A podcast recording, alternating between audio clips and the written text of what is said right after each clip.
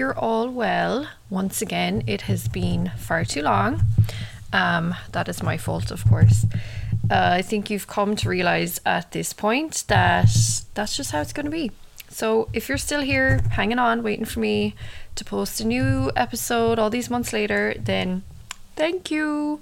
Um, I don't know. I've just been like this year's been kicking my ass. Honestly, I've been sick so much for some time. For some reason, recently I keep getting bouts of laryngitis and like losing my voice for days. Uh, that hasn't happened to me for years and years and years. So I don't know what's going on.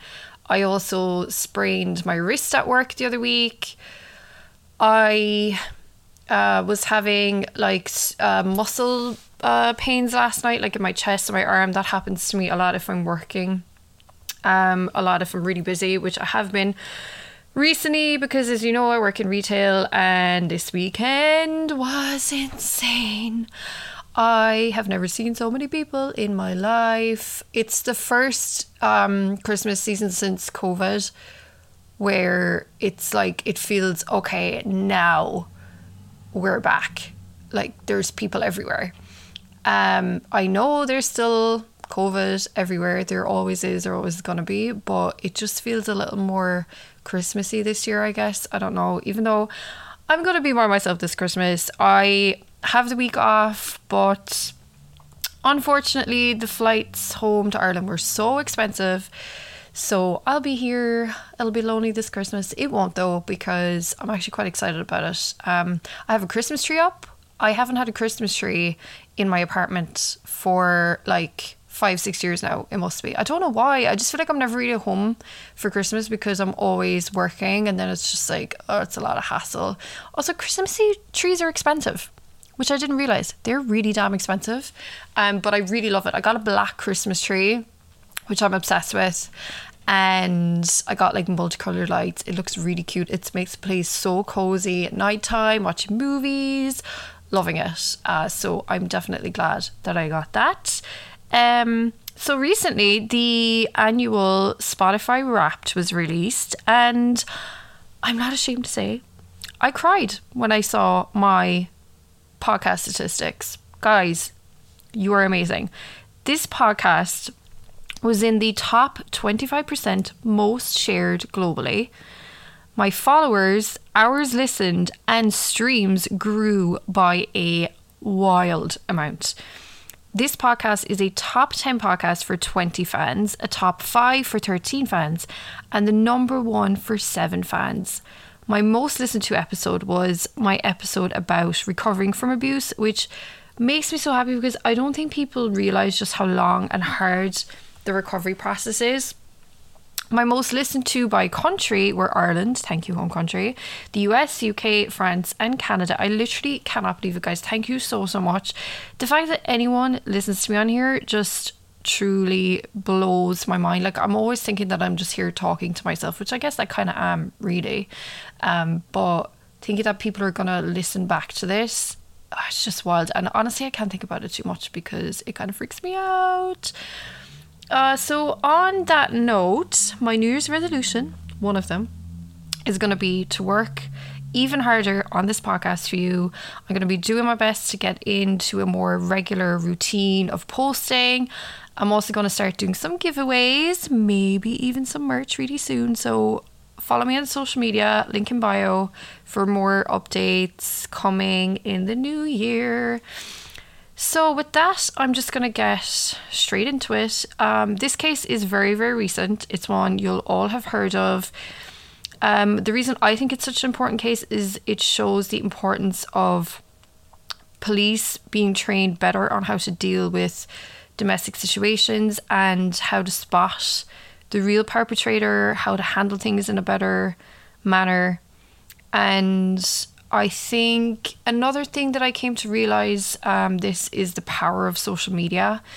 Um, sometimes social media can be very useful, and I think that the pressure that was put on the police that was put on the families um, in this case were a lot to do with it um, getting solved so quickly.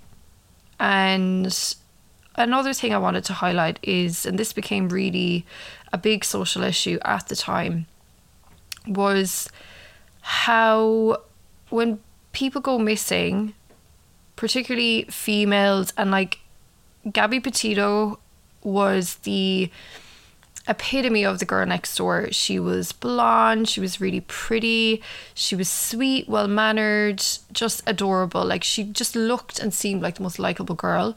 And they're always the missing girls that get the most coverage in the press, coverage on social media. But then on the other side of it, there are so many women of colour, particularly Indigenous women and girls who go missing every year. And their cases barely get a mention and are completely unknown. So, another thing that I want to do this year, and I haven't done it much in the last year because honestly, it's just hard because there's so little coverage on these cases. Um, and, you know, my first year doing this podcast, I very much wanted to just make it a little easier on myself. Um, but I really want to highlight these cases more and hopefully do a better job of that. So, with that, this is the story of the murder of Gabby Petito.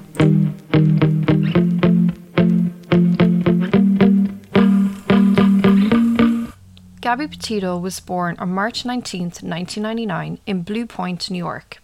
She was the eldest of six siblings, some of which were half siblings. Her parents separated when she was just one year old, her father said she always had four parents as she was very close to her step parents. She graduated high school in 2017. This was where she met Brian Laundrie.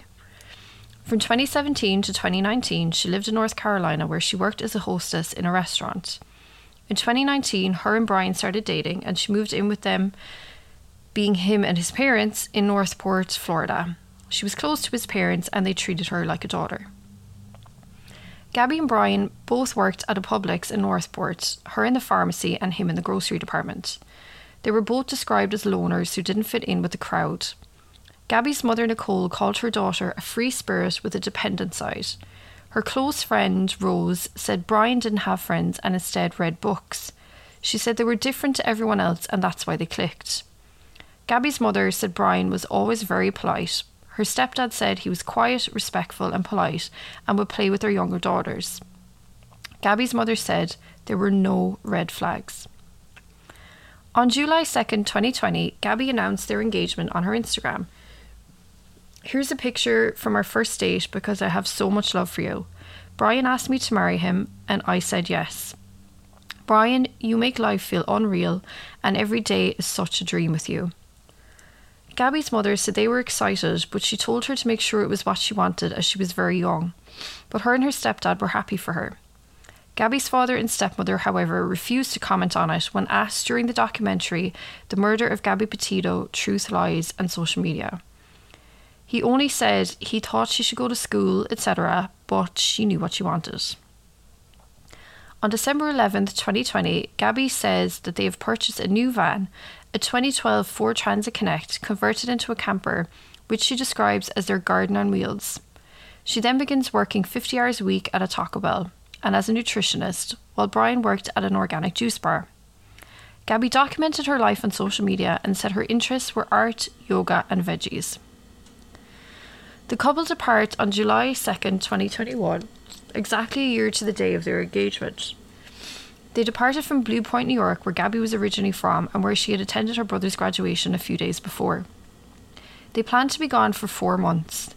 Gabby's mother said the thing she holds most dear to her is her last hug she had in the driveway before she left for the trip. It was a long, long hug, and she said it just felt different to any hug they had had before. Not just want to say goodbye before a long trip. She said she will always treasure it. Gabby was big on documenting their journey on social media. According to her social media timeline, they visited the following places on the following dates July 4th, Monument Rock, Kansas. July 8th, Colorado Springs, Colorado. July 10th, Great Sand Dunes National Park and Preserve, Colorado. July 16th, Zion National Park, Utah. July 21st, Bryce Canyon National Park, Utah. July 26th, Mystic Hot Springs, Utah. July 29th, Canyonlands National Park, Utah. August 12th, Arches National Park, Utah. In their videos, Brian comes across as a very calm individual, into yoga and loved drawing, but a lot of his drawings were quite dark. There was said to be an edge to his social media posts, which was in contrast to Gabby's. Their life, as most people's do, came across as pretty perfect on social media. Before they left for their trip, Gabby's friends had said that Brian was jealous and overprotective. He didn't want Gabby hanging out with a certain friend who he deemed a bad influence. It seemed like he wanted her all to himself and not going out socializing. On August 12th, they were in Moab City, Utah. Witnesses called 911 claiming that a couple was fighting in front of Moonflower Community Cooperative. The caller told the dispatcher he saw a man slap a woman, then they both ran down the sidewalk and he hit her again and then drove off. Another witness said the couple were talking aggressively and Gabby was punching Brian in the arm. The witness said it looked like he was trying to leave and take Gabby's phone with him, but Gabby climbed into the passenger seat asking why he had been so mean to her. The videos were released from body cam footage. Officers from the MCPD identified the van driving erratically near the entrance to Arches National Park and made a traffic stop. They find Petito crying heavily in the passenger seat. I put a link to the video in the sources list of this episode, but I'm going to transcribe it as best I can. Um, I'm going to basically tell you the key points in the video. I strongly suggest you watch it. I feel like most of you probably have seen it at this point. This video came out um, a little, I'm not sure the exact amount of time after, but it was a little bit of time after she'd gone missing. Um, first of all, it was one uh, POV from one officer's body cam, and then a while later, a second body cam from a second officer came out. I'm going to play both of them, or I'm going to talk about both of them intertwined. Um, this video is extremely important to me to see just the effects that abuse has on a victim and the demeanor of a perpetrator. Um, I think it's there's so many points, and I'll point them out as I go along. But that's why I think it's so important if you haven't seen it already uh, to watch it. So let's get into it. The officer asked Gabby why she's crying. She said they've been fighting this morning and that they have some personal issues. Brian apologises for hitting a bump when he parked, and Gabby says it was her fault for distracting him. Note here how she's apologising for him, something which happens all the time in abusive relationships. The officer asks her to step out of the vehicle. Gabby is very much doing that fake, happy, cheerful voice. I call it the customer service voice. It's like she's trying to make it appear like everything is okay and it's no big deal.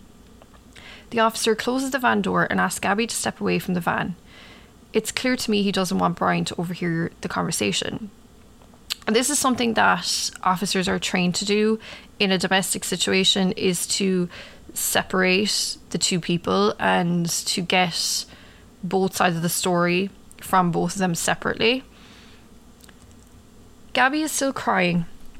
She says she has OCD and can sometimes be mean to Brian because of it that she is stressed and had a lot of work to do on her computer. She explains that she's a nutritionist and is trying to start a blog.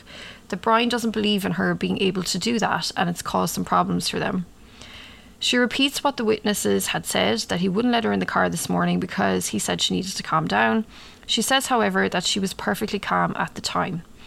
I also note here that when she's describing his behaviour, her voice becomes distressed and has a tone to it that I recognize myself as despair when you're trying to understand why someone is doing this to you.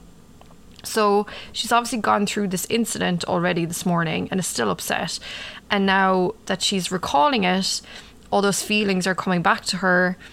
And I just remember that so well because you're just so distressed. You're just like, why is this person doing this to me? Like, why won't they listen to me? I didn't do anything wrong. And it's so distressing when, even though it's so clear to you that you're not doing anything wrong, that they're still being so mean and aggressive and sometimes violent towards you. It's just, it just really like clutched at my heart. Like I really felt so upset for Gabby. The officer suggests he's going to have her sit in the back of his vehicle so she can get some aircon, take a breath, and relax, and he'd come back in a few minutes. He reassures her that she's not in any trouble. Then he goes to talk with Brian. Brian asks if he had spoke to his fiance, and to me, Brian appears very on edge and very nervous as he asks this. The officer has him step out of the car, Brian says Gabby gets worked up sometimes and he tries to distance himself from her. He repeats the story about the blog. The officer asks about the scratches on his face. He said he was pushing her away and trying to get her to take a breather. He says he knows he shouldn't have pushed her, but he was just trying to get her away and take a step back. He also has a mark on his hand, and Brian says it's a cut from a wire. He asks again how he had bumped the curb. Brian says it's because Gabby grabbed the wheel from him. The officer says he was speeding and it took him quite a bit of time to catch up to them. He asked Brian to take a seat on the curb. Another thing that I note here is Brian, how he comes across to the officer. He's so polite. You know, he's trying to like be as little trouble as possible. He's apologizing constantly. Um, I recognize this again as like, you know, your abuser being one thing at home and one thing in front of other people. Like they always come across as like they're so nice and polite and so helpful. And you know, you may think like, oh, you know, he's speaking to an officer, like of course he's gonna be polite. He doesn't like you know, he has respect for him and whatever. But like I see knowing what happens in this story and like having been through it myself, I can just see right through it. We then hear the other officer asking Gabby if Brian hit her. She confirms he did, but she downplays it. When the officer points out scratches on her, she says he kept telling her to shut up and grabbed her face. She says neither of them drinks and that she was punching his arm, which caused him to hit the curb. The second officer asks if she had grabbed the steering wheel, as Brian had told him, and she says no. She's very adamant about this. She asks him for water. She's super polite and sweet and just looks broken. So knowing what happens to her just makes it so much more heartbreaking. And also just like and again like I say watch this video it's so important but just when the officer is asking if he hit her and she's like downplaying it and he's saying you know there's witnesses and like I first of all see just that panic in her eyes like because the panic to me and her downplaying it and trying to kind of put the blame on herself is like first of all she doesn't want Brian to get in trouble with the cops. And then also she doesn't want to get in trouble with Brian because you know if you call the cops on your perpetrator um, anything like that if you tell anybody like you're going to face the consequences of that person when you're alone the cop goes back to Brian, where the other officers are asking about the marks on his neck. They ask him to start his story again from the beginning. And again, like I said, here Brian is appearing to try and make it seem like he's such a nice, charming, sweet, polite guy who is no trouble to anyone. Even like down to how he says he doesn't need any water to the officers when offered like it's like oh i just don't want to be in any trouble. No i'm okay. I don't need anything. Like he just said like no i'm fine. Da, da, da. you know his his tone of his voice like changes. Uh, he says how his dirty feet had annoyed Gabby along with other things which started the argument. To me, he's continually pressing the narrative of him trying to get them to go their separate ways to calm down like he's trying to make it again seem like he's the good guy. Like oh i know she was angry but like she just needed to calm down and i was trying to get her to calm down. That's the only reason why i was trying to get her away from me. Like he's again trying to be like no i'm the good guy here. But the witness statements make it sound like he was leaving her there on purpose as how i would see it as some form of punishment. He's trying to come across as this calming presence but the reality of the situation is very different and he says that her nails and her rings caused his scratches. He says he's fine and he loves Gabby, and he hopes she didn't make any complaints about him while nervously laughing. The officer goes back to Gabby to check on her, then comes back to ask Brian if he takes any medications. He says he doesn't. He goes back to Gabby again. She's been given water and appears a lot calmer. He goes back to Brian and they're making small talk with him. I swear, he gives me such chills here because his demeanor, how he's speaking, his stance, what he's saying, it just reminds me so, so much of my abuser. There's no real personality there. It's like all these narcissistic abusers just go into the same mode, like they just have the same personality. The officer is explaining the calls he received from the witnesses to the other officer, and the other officer is explaining what happened when he tried to pull them over. They very much appeared to be on Brian's side, saying the witnesses only saw her hit him, and along with his scratches and him swerving the van and hitting the bump, they have to treat this the same way as they would male on female violence and charge her. This really is where I think officers need more training on domestic violence cases like this, or at least different types of training. They go to talk to Brian, they explain what's happening, they don't want to leave each other but agree to separate for the night.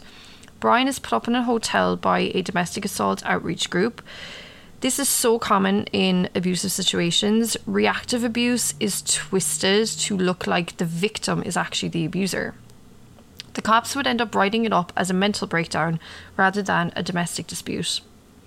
The officer approaches Gabby and says how she answers the next question is going to determine what happens next, to think very hard and not quickly answer. He asked if she was attempting to cause physical pain when she slapped him. How he asks this and phrases this and how he approaches her here just kind of makes me sick. Like, imagine being a young girl in the back of a police car, already upset, and then a cop tells you that your answer is going to determine everything that happens next to you. It's just absolutely vile. She's already so vulnerable and alone here. And I recognize that feeling so well from my own experience of a domestic dispute involving the cop. She says she was trying to get him to calm down the officer says it doesn't sound like she was trying to endanger him and leaves it up to the other cop whether to charge her or not. Now, I recognize here what the cop was trying to do. He was basically trying to kind of coax her into saying, like, you know, you you just say that you weren't really trying to hurt him because then I won't have to charge you.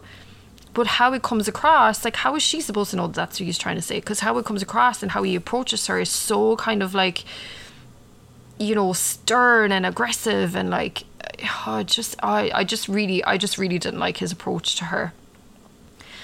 Um, one cop to me seems to want to let her off, whereas the other cop seems to want to charge her. It's so bizarre to me. One cop, though, does say to the other, which is so true and so creepy and such foreshadowing. You know why the domestic assault code is there? It's there to protect people.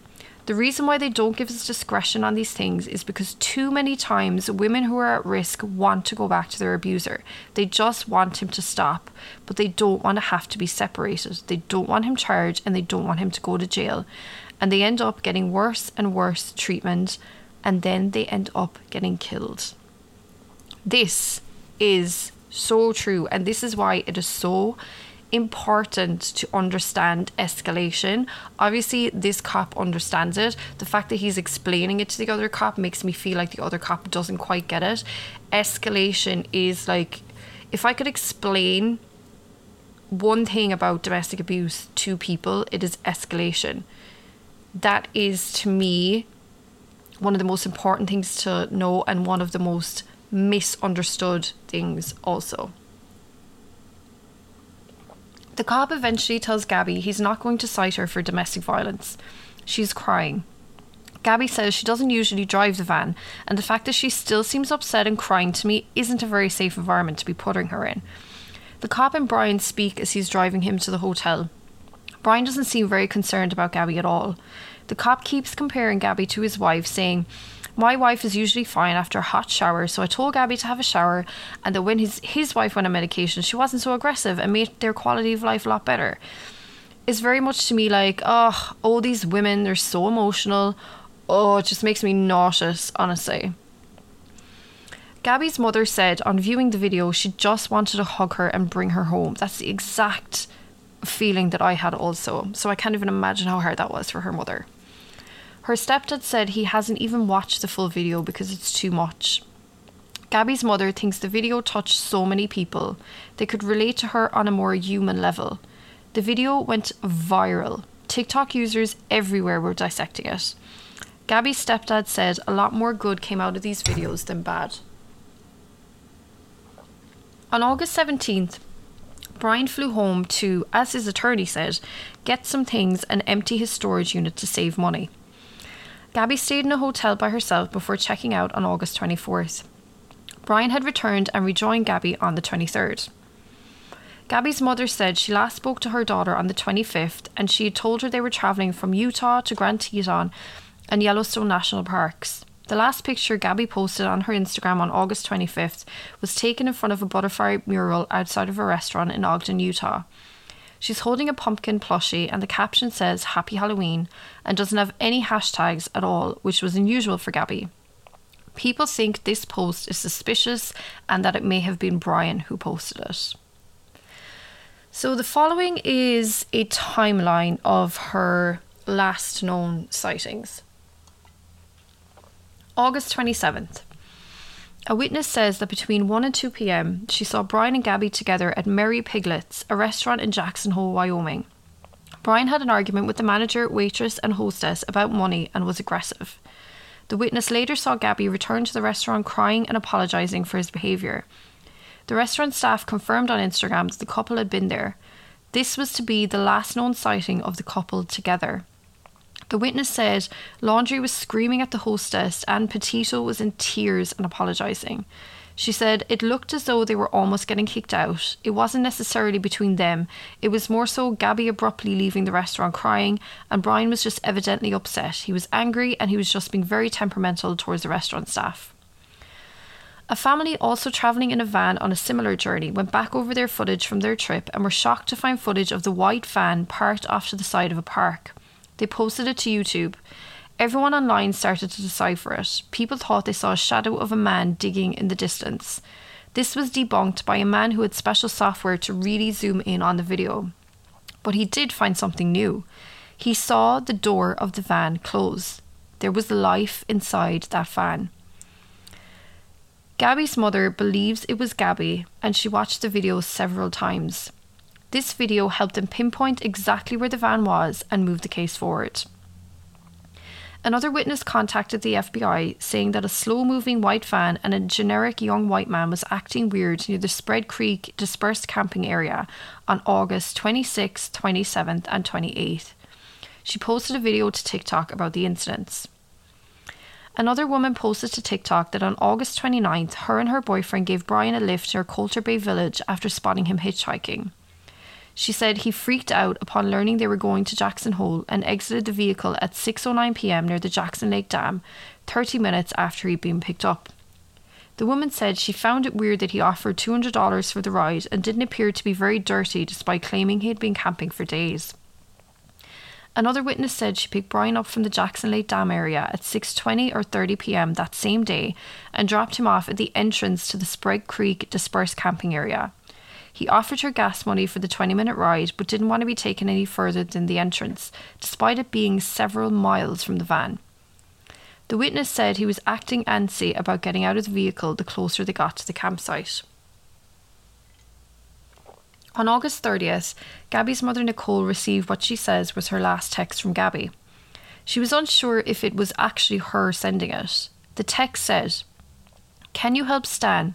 I just keep getting his voicemails and missed calls. Stan was Gabby's grandfather, but her mother said she never called him Stan, always Grandpa. She was concerned something was wrong with her daughter. This is understandable completely because why would you call your grandfather Stan, especially to your own mother? It kind of reminds me of a joke from that 70s show where Kelso has written a note to uh, to Red, supposedly from his parents, but he signs it my parents instead of his parents' names. If Brian was the one who sent this text, which I'm assuming he did, it makes sense that he would refer to Gabby's grandfather as Stan and just made a mistake in writing it. Her mother said it wasn't normal behaviour for Gabby and that they became increasingly worried about her. They also seemed to be going in a completely different direction out of their way on the trip, which raised alarm bells to her parents, as it didn't make sense to them why they would go so far off the path. They kept texting her, hoping for a response. They knew the service wouldn't be great, but it had never stopped completely before.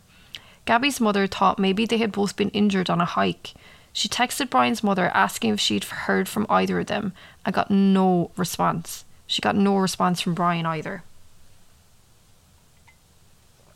On September 1st, Brian returned to his parents' house. He had driven the van there and Gabby wasn't with him. He didn't inform her parents that he was back. Gabby's father kept making calls to Brian's parents and received nothing back. Brian was seen mowing the lawn, running errands, acting very strange for someone whose fiance was missing.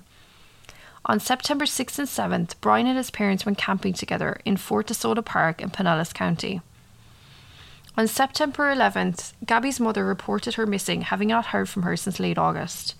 When police knocked at the Laundrie's door that night, his parents handed them a lawyer's phone number. Gabby's mother said when the police informed them that Brian had returned with the van and without Gabby, she knew she was gone straight away.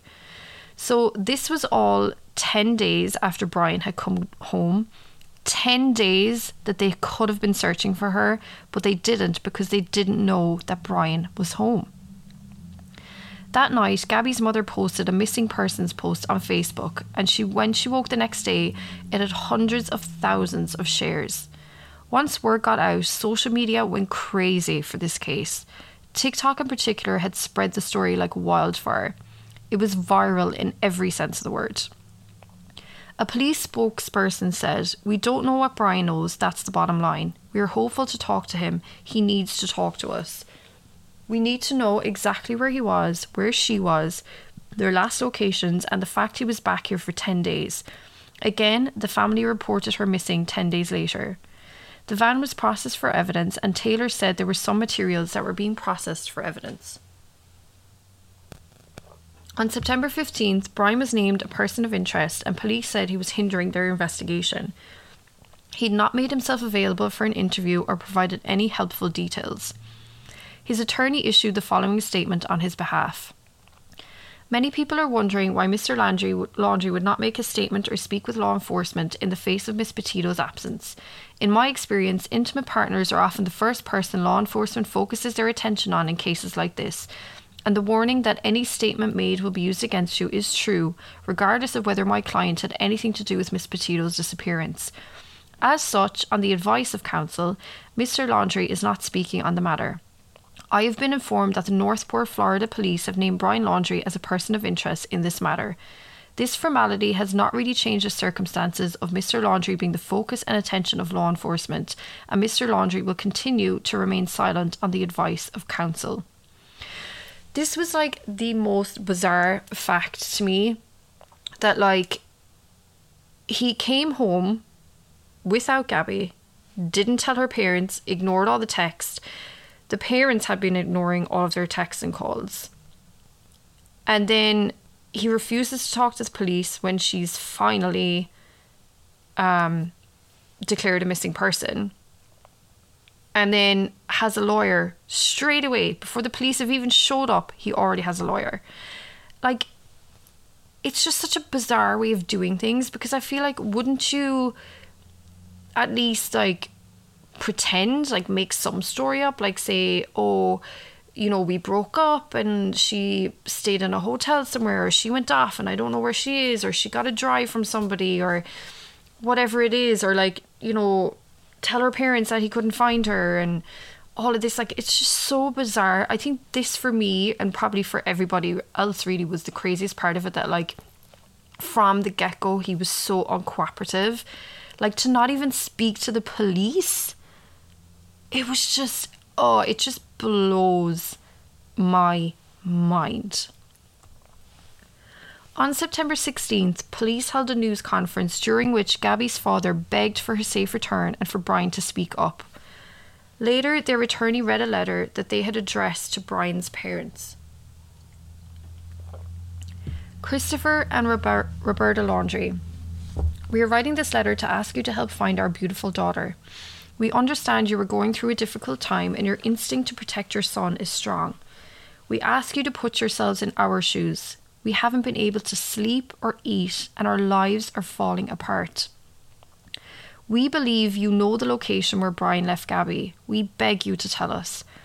As a parent, how could you let us go through this pain and not help us? As a parent, how could you put Gabby's younger brothers and sisters through this? Gabby lived with you for over a year. She was going to be your daughter in law. How can you keep her location hidden? You were both at Jim and Nicole's house. You were both so happy that Brian and Gabby got engaged and were planning to spend their lives together. Please, if you or your family has any decency left, please tell us where Gabby is located. Tell us if we are even looking in the right place. All we want is Gabby to come home. Please help us make that happen. Jim Smith, Nicole Smith, Joe Petito, Tara Petito. Gabby's father said this whole period of time where they were looking for her is just a blur. That letter is so heartbreaking. Like, they're just begging for crumbs of information and they're just getting silence in return. And when you think, like, these aren't strangers, like, these are people that Gabby lived with. They were going to be her daughter in law. She was going to be their daughter in law. They got along really well with her. They loved Gabby. And then complete and utter silence. The one person who can help them, give them any information, and he just won't. It's just so heartbreaking. On September 16th, Brian's sister spoke to Good Morning America. She said she'd spoken to police but not to her brother. I wish I could talk to him, she said. I've cooperated every way that I can. I wish I had information or I would give more. Obviously, me and my family want Gabby to, f- to be found safe. She's like a sister, and my children love her. And all I want is for her to come home safe and sound, and this to be just a big misunderstanding. So, even Brian's own sister is baffled. On Friday, September 17th, Brian's family report him missing. They say they haven't seen him since Tuesday. Police removed items from the Laundrie house to assist them in their search for him, and they also said that it was the first time the Laundrie family had spoken to them about the case. He had been missing for four days before they reported it. I think this was one of the most baffling parts of it, too. Like, I remember being so shocked when I went online one morning and just seeing all these headlines like, Brian is missing now? Like, what is happening? I think everybody very much thought that the parents were hiding him out somewhere, they got him out of the country. Um it was just oh my goodness i still like remember the shock of it. It was just so bizarre. This case was just so bizarre from start to finish. On September 18th, police searched a vast wildlife reserve for Brian while across the country the FBI hunted for clues about Gabby in a mountainous national park in Wyoming. Her last known contact with family members was from this park. On September 19th, Gabby's body was found at the Spread Creek dispersed camping area, not far from where their van had been sighted. Her family were notified, and her father tweeted a picture from Gabby's Instagram where she is standing in front of a painted mural of wings, looking so happy and pretty, saying, Gabby Petito, she touched the world. Gabby's mother said as much as she knew she was going to get the call, she didn't want to get the call. On September 20th, police and FBI, armed with a search warrant, swarmed the Laundrie family home. They escorted his parents out of the house at 10 am. They were there for 10 minutes before going back inside. Investigators stayed in the home all day. Around 2:30 p.m., they towed Brian's silver Mustang from the driveway and removed evidence boxes. They were looking for his computer. On September 21st, an autopsy confirmed the body was Gabby Petito. The search continued for Brian. The initial determination was that Gabby's death was a homicide, but the cause of death remained pending another autopsy result. Investigators returned to a 24,000 acre Florida nat- nature preserve to search for Brian. Brian's parents had said that he'd gone there after returning home without her on September 1st. On September 22nd, divers joined the search in the swampy subtropical terrain, which contained alligators, snakes, turkeys, deer, and other wild creatures. On September 23rd, an arrest warrant was issued for Brian in connection to his activities after Gabby's death. There was also a warrant related to Brian's unauthorised use of a Capital One debit card and PIN code with intent to defraud between August 30th and September 1st in Wyoming and elsewhere with a value of $1,000 or more. This card was for Gabby's bank account. People started pouring through his social media for clues on where Brian might be. At one point, an Instagram live was made for just three seconds from his page. All you saw was someone on a boat on the water wearing a croc. But an internet sleuth deep dived this video, and it turned out that someone had taken a screen record of a snippet of someone's TikTok and used that to claim it was him on a boat. And this is where social media can hinder a case and where mixed messages and mixed facts and wrong facts get put out there. On September 25th, as the search continued into a second week, two separate rewards totaling $30,000 had been offered to anyone providing information about his whereabouts. On September 26th, lines of mourners paid their respects to Gabby at a Long Island memorial service. In a eulogy, Joseph Petito described his daughter as a happy girl who people would gravitate toward. She made others feel welcome, he said, and loved adventuring outdoors, whether it was scuba diving or hiking the Appalachian Trail. I want you to be inspired by Gabby. That's what we're looking for. If there's a trip that you guys want to take, take it now. Do it now while you've got the time. If there's a relationship that you're in that might not be the best thing for you, leave it now, he said, an apparent reference to his daughter's relationship with Laundrie. Petito said his family has received emails from people all over the country who are leaving relationships because of what happened to Gabby. The people are putting themselves first. Gabby's stepfather Jim told those gathered, Parents aren't supposed to bury their children. That's not how this is supposed to work. On September 27th, Brian's parents released a statement through their attorney. The speculation by the public and some in the press that the parents assisted Brian in leaving the family home or in avoiding arrest on a warrant that was issued after Brian had already been missing for several days is just wrong. On this day, the FBI said they would dial down the search for Brian. Personal items were collected from the home in hopes of using DNA samples to help solve the case. On September 29th, Gabby's family held a news conference. Her parents and step parents showed tattoos they had done in dedication to Gabby, with sayings like let it be and believe. They avoided answering certain questions, particularly about Brian. Their lawyer was adamant that Laundrie's parents provided no help finding Gabby, so they were expecting no help from them finding Brian. They spoke about the Gabby Petito Foundation, which they said they were in the process of founding to provide resources and guidance to other families searching for their children. On September 30th, the FBI returned to the Laundrie home. They were looking at the van and went into the home. ABC News obtained 46 pages of records from North Port Police for calls of service at the Laundrie home from September 10th to September 27th. Police say they were not 911 calls and some were initiated by police officers. Two calls were made on September 10th, the day before Gabby Petito's parents reported her missing, and three calls were made on September 11th, the day she was reported missing. There is no information on what those calls may have been in regard to. On October 5th, Cassie, Brian's sister, pleads for him on ABC News to return home. She last saw her brother at a Florida campsite with her family days before he was reported missing. She said she had no idea anything was amiss and didn't realise at the time that he had returned home from his road trip without Petito. Like, can you imagine that? Like, he's not even displaying any signs to his own sister that something is wrong. Like, they're just carrying on like normal. Even her parents, too, like, because they were on the trip too. I'm sure they obviously knew at that point something was wrong. It's just wild to me.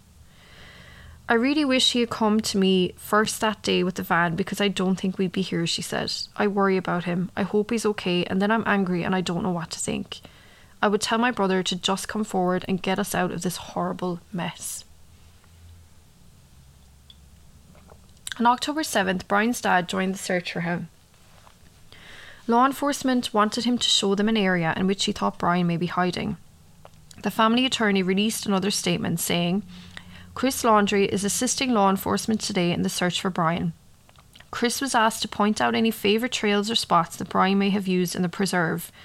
Although Chris and Roberta Laundrie provided this information verbally three weeks ago, it is now thought that an on site assistance may be better. The preserve has been closed to the public and the Laundries as well, but the parents have been cooperating since the search began. On October 12th, the autopsy results state Gabby Petito died of manual strangulation and throttling, and the estimated time of death was three to four weeks from the time her body was found. He didn't say much else and avoided questions about the state of her body. In the end of the video, he slipped and referred to it as a domestic violence case. The internet once again went crazy as they looked at this as confirmation. On October 20th, the med- medical examiner's office was called to the preserve where the search for Brian was underway. They had recovered what appeared to be human remains along with a notebook and backpack belonging to Brian. As it was the first time the parents were there and they were the ones to find the missing items, many people think they planted it there. But they were found in an area that up until recently had been underwater. On October 21st, dental records confirmed that remains were of Brian Laundrie. On November 23rd, his cause of death was confirmed as a gunshot wound to the head by suicide. Details about the gun were never released. On January 21st, 2022, the contents of Brian's notebook were revealed by the family attorney. Note that some of this was illegible, so if you hear sentences that aren't making sense, it's because some of the words are missing, etc. Gabby, I wish I was right at your side. I wish I could be talking to you right now. I'd be going through every memory we made, getting even more excited for the future. But we lost our future. I can't live without you. I've lost every day we could have spent together, every holiday. I'll never get to play with again. Never go hiking with TJ. I loved you more than anything. I can't bear to look at our photos, to recall great times, because it is, because it is why I cannot go on. When I close my eyes, I will think of laughing on the roof of the van, falling asleep to the sight of at the Crystal Geyser, I will always love you. If you were reading Gab's journal, looking at photos from our life together, flipping through old cards, you wouldn't want to live a day without her. Knowing that every day you'll wake up without her, you wouldn't want to wake up. I'm sorry to everyone this will affect. Gabby was the love of my life, but I know she was adored by many. I'm so very sorry to her family because I love them. I consider her younger siblings my best friends. I'm sorry to my family. This is a shock to them as well as terrible grief. They loved as much, if not more, than me. A new daughter to my mother, an aunt to my nephews. Please do not make this harder for them. This occurred as an unexpected tragedy. Rushing back to our car, trying to cross the streams of before it got too dark to see, too cold, I hear a splash and a scream. I could barely see. I couldn't find her for a moment, shouted her name. I found her breathing heavily, gasping. She was freezing cold. The temperature had dropped to freezing and she was soaking wet. I carried her as far as I could from the stream toward my car, stumbling, exhausted, in shock. When my and I knew I couldn't safely carry her. I started a fire and spooned her as close to the heat. She was so thin, had already been freezing too long. I couldn't at the time realise that I should have started a fire first, but I wanted her out of the cold back to the car. From where I started the fire, I had no idea how far the car might be, only knew it was across the creek. When I pulled Gabby out of the water, she couldn't tell me what hurt. She had a small bump on her forehead that eventually got larger. Her feet hurt, her wrist hurt, but she was freezing, shaking violently. While carrying her, she continually made sounds of pain. Laying next to her, she said little between violent shakes, gasping in pain, begging for an end to her pain. She would fall asleep and I would shake her awake, fearing she shouldn't close her eyes if she had a concussion. She would wake in pain, start a whole painful cycle again, furious that I was the one waking her. She wouldn't let me try to cross the creek, thought like me that the fire would go out in her sleep and she'd freeze. I don't know the extent of Gabby's injuries, only that she was in extreme pain. I ended her life. I thought it was merciful. That it is what she wanted, but I see now all the mistakes I made. I panicked, I was in shock. But from the moment I decided, took away her pain, I knew I couldn't go on without her. I rushed home to spend any time I had left with my family. I wanted to drive north and let James or TJ kill me, but I wouldn't want them to spend time in jail over my mistake, even though I'm sure they would have liked to. I'm ending my life not because of a fear of punishment, but rather because I can't stand to live another day without her. I've lost our whole future together, every moment we could have shared. I'm sorry for everyone's loss. Please do not make life harder for my family. They lost a son and a daughter, the most wonderful girl in the world, Gabby. I'm sorry. I have killed myself by this creek in the hopes that animals may tear me apart, that it may make some of her family happy. Please pick up all of my things. Gabby hated people who litter. He also admits to deceiving people through text messages that she was still alive. An attorney for Gabby's parents released a statement. I'm shocked that within 30 minutes of the time we left the FBI office, the notebook was released. Neither myself nor Joe Petito or Nicole Smith released that from the notebook. Experts, however, contend that Laundrie's account doesn't line up with investigators' findings. Michael Alcazar of John Jay College of Criminal Justice believed Laundrie was someone who doesn't want to own up to what he did. He's trying to find justification for the actions he did. The FBI Denver division closed out the investigation. The investigation did not identify any other individuals other than Brian Laundrie directly involved in the tragic death of Gabby Petito. The FBI's primary focus throughout the investigation was to bring justice to Gabby and her family. Gabby's parents filed a civil lawsuit against the Laundries on March 10, 2022, for over $100,000 in damages from pain and suffering. They alleged that the Laundries knew of Gabby's murder and helped Brian escape. The documents allege that Brian's mother blocked Gabby's mother's cell phone so no calls or texts could be delivered, and she blocked her on Facebook. After the lawsuit was received, the Laundries released a statement through their attorney. As I have maintained over the last several months, the Laundries have not publicly commented at my direction, which is their right under law. Assuming everything the Petitos allege in their lawsuit is true, which we deny, this lawsuit does not change the fact that the Laundries had no obligation to speak to law enforcement or any third party, including the Petito family. This fundamental legal principle renders the Petitos' claims to be baseless under the law. To me, that is so like it's just unhuman to me, inhuman, unhuman, whatever the word is. Like to say that they had no obligation. It was their right to not speak to law enforcement, whatever about law enforcement, but to include the Petito family in that, like their daughter is missing. And they're like, oh, well, you know, we have a right to not speak to you. Like, oh my oh, it just it makes me so angry. On November 16th, the Petitos were awarded $3 million by the Laundrie estate in their wrongful death suit. The Petitos also filed a wrongful death suit against the Moab City Police Department, claiming the officers responding to her and Brian's domestic violence incident committed wrongful acts of neglect. They stated that if the officers had been properly trained, Gabby would still be alive. Additionally, the Petitos claimed that they were taking the steps to arrange a flight for Petito to return home after she sent them pictures of the scratches on her body. However, they paused the process because they were under the impression the alleged fight between her and Laundrie was being properly investigated by police. So that is the well known story of Gabby Petito. Even though it is such a well known case and such a recent one, I still just thought it was so important to speak about here because as I said at the beginning of the episode, it really shows the importance of how cops deal with domestic situations. I've always said by my own experiences with cops during mine that they just don't know how to deal with it correctly. Something needs to change. And the case of Gabby and what happened to that sweet young girl really shows that.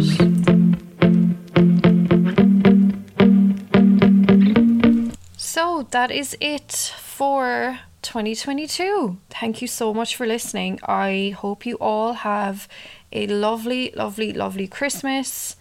I'm wishing you all the best for the new year. Get those resolutions going.